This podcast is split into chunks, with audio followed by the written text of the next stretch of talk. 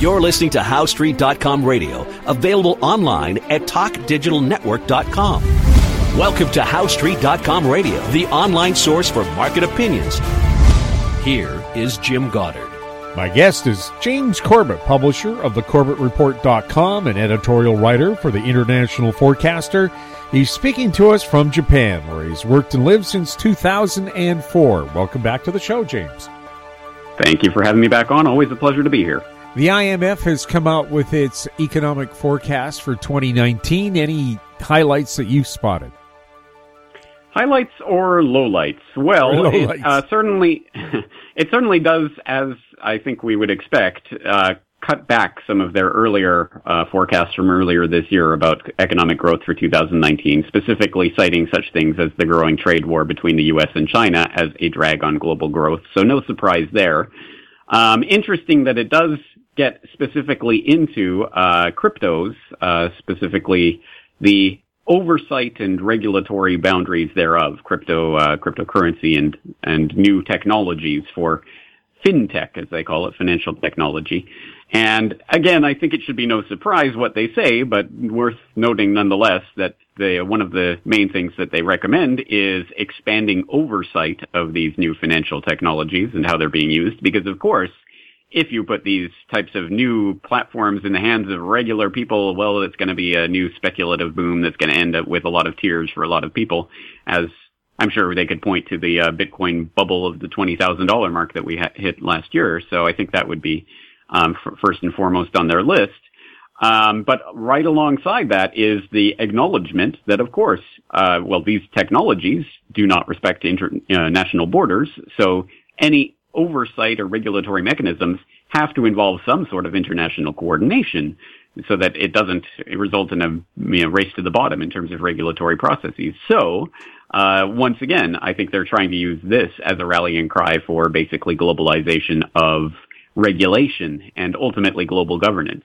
And so again, no surprise that they're taking it in that direction. But of course, it should be noted that this is of course the exact opposite of the ethos of what cryptocurrency is about, what it was explicitly designed for from the uh, the designer of Bitcoin itself in the, the white paper that introduced Bitcoin to the world was talking about the 2008-2009 crisis, which gets more than a, a, a, hat tip and a nod in this IMF World Outlook uh, Economic Outlook report as they're looking back on a decade uh, since the Lehman crisis. Well, Bitcoin was specifically founded in the wake of that crisis as a mechanism for bypassing these heavily manipulated central bank controlled fiat currencies, which uh, form the basis of our economy today. And what are they saying? Lo and behold, they're saying, well, you know, the, there's problems. We need international coordination. We need more, you know, central banks and strengthening governance and all of this, which of course is the exact opposite of the entire ethos and the raison d'etre for these cryptocurrencies, which is decentralization. So again, I mean, I, I don't even think they're missing the point. I think they're just trying to run the ball in the direction that they want to go in. Um, I, I, think it's up to the users of these types of uh, technologies as to what direction it actually goes in, though. Being bankers, they want the banks to control this, don't they?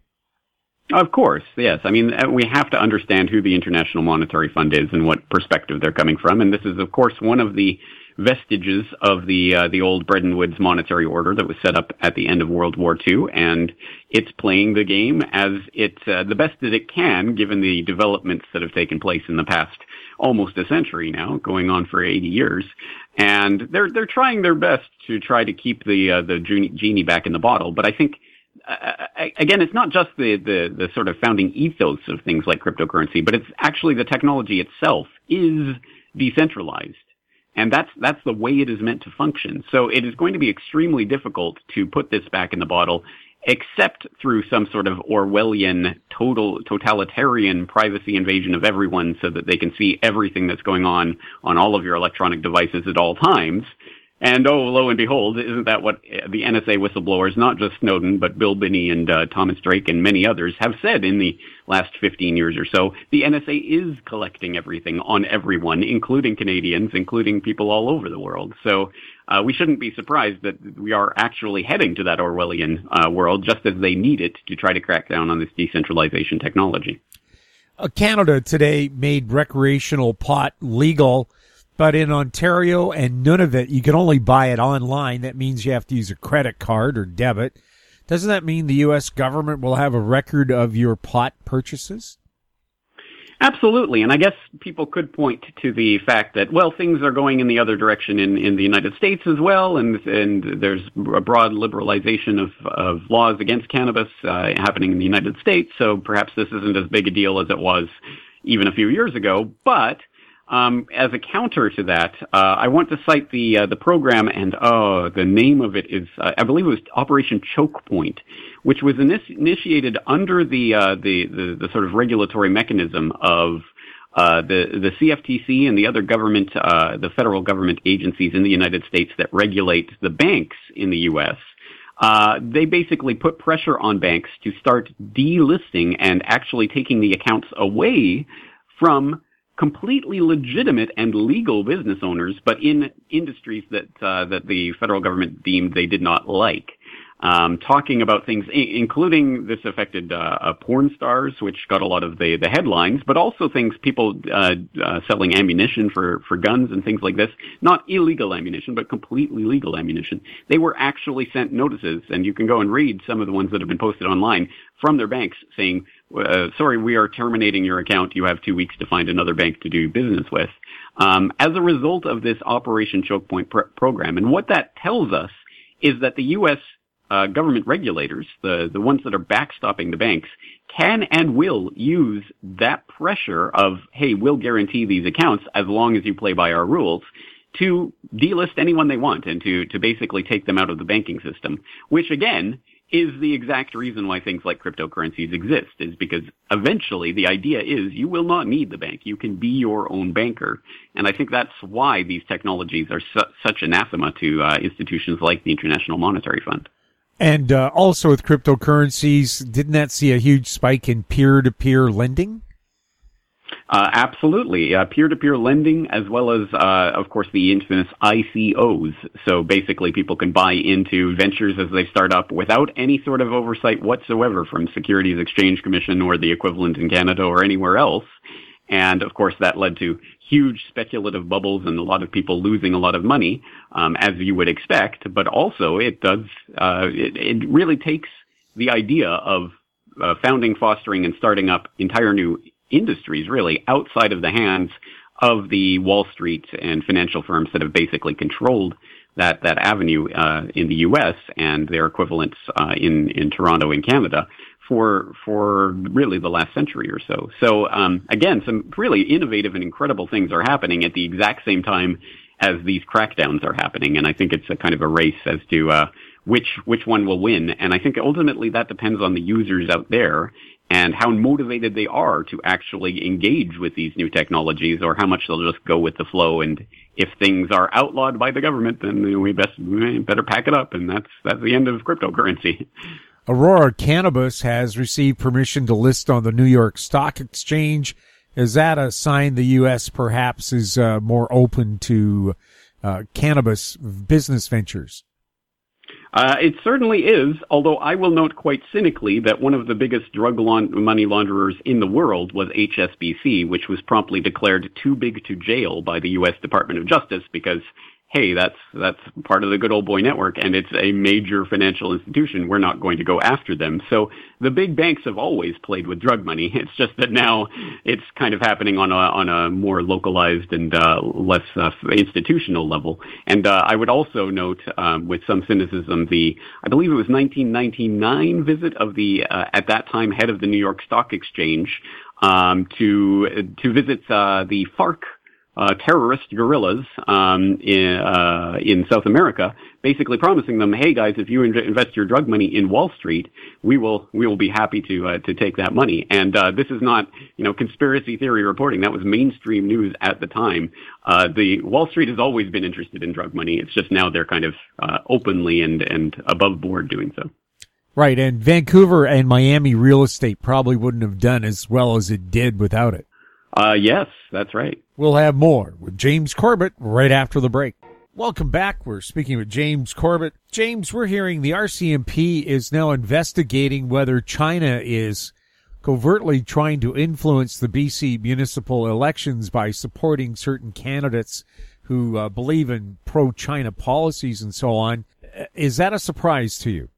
Uh, it would be no surprise what. In fact, the only surprising thing would be if that sort of uh, influence peddling and buying was not going on. Um, one would expect that because obviously, when we're talking about people with large amounts of money to to invest or to hide um, from their own government regulators. Of course, there are going to be people who are highly motivated to get people into positions of political power where they can exert influence over the types of regulatory framework that will make that e- easier or more difficult. So, again, uh, I think.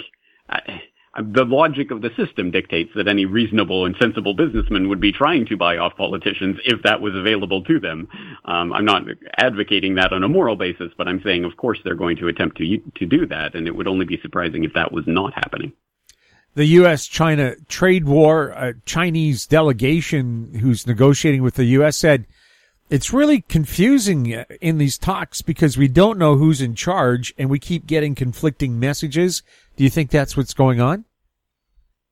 I think so, and I think that one of the lessons that we're learning from this is that uh, only things that are actually happening should be that, that, are actually formally taking place should be taken for granted, and even then, perhaps not. Uh, one example of that is that apparently one of the latest moves by the Trump administration is to remove the United States from the Universal Postal Union's small package uh, uh, special price discount that they they operate, which basically allows Chinese firms to ship small packages of goods, um, including counterfeit goods and whatever else, to the United States at a lower rate. They're essentially being um, uh, subsidized by the U.S. government to send these packages to the United States, uh, and they end up getting there at a lower rate than domestic manufacturers do, which seems quite uh, ridiculous. So the U.S. has actually formally uh, signaled that they're going to pull out of this uh, postal union um, uh, that they're they're a part of. But uh, even there, although they have actually f- formally filed the paperwork to withdraw, it takes one year for that withdrawal to t- kick in. And during that one year, it's all up for negotiation, um, rates and whatever else. So they have signaled that yes, we are formally announcing our decision to withdraw, and we will withdraw in one year, unless we get a better deal, and then we'll rescind our our formal proposal to withdraw. So really, nothing can be taken for granted in these topsy turvy trade wars. China posted a record trade surplus with the U.S. Is that making these trade talks even more difficult? Yes, I, I think there's a number of things that are complicating um, what's going on right now, and I think that's reflected in um, stories like, I mean, for example, the U.S. Treasury just released its latest report. It's, uh, I believe, biannual or semi-annual report on foreign exchange rates, and in that report, they actually declined to list China as a currency manipulator. Um, the, the, the rhetoric is all about, oh, you know, we're very concerned about the low level of yuan, but we're not going to actually formally label them a currency manipulator at this time, which I think is, again, pretty interesting considering that that would presumably be one of the first uh, guns that the U.S. would go to in the trade war. Um, but apparently they're they're holding off on that. And, and what's the point of that? Well, maybe they're trying to keep some ammunition dry for future use based on you know where things progress from here. So I, again, I think we're privy to a lot of different information that's coming in in sometimes conflicting signals right now. So it's difficult to to see this, but yes, certainly. Um, will I think all eyes will be on the actual trade deficit and whether that's going up or down, and and sort of the size of that, which has been one of the key concerns of the U.S. administration on this point. China's central bank says it still has plenty of tools to counter the detrimental effects of their trade war with the U.S.? Do they have tools that we don't know about?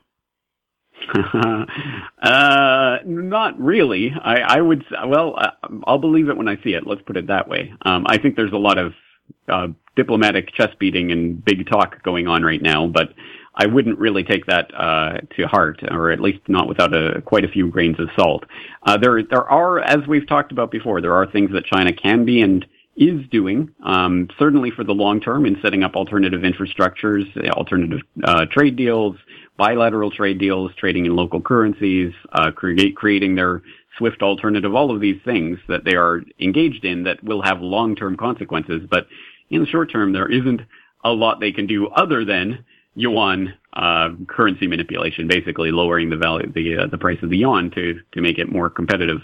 Um, other than that, they don't have a lot of ammo there. Unless, I mean, I'm per- perfectly willing to be proven wrong, but uh, as I say, I'll believe it when I see it because obviously they're just trying to position themselves as the uh, the dog with the bigger bark at the moment. But it really comes down to which is the bigger bite. We'll have more with James Corbett right after this. Welcome back. We're speaking with James Corbett. James, what are you hearing about the mysterious disappearance of Jamal Khashoggi, the Saudi journalist who went into their embassy in Turkey and never came out?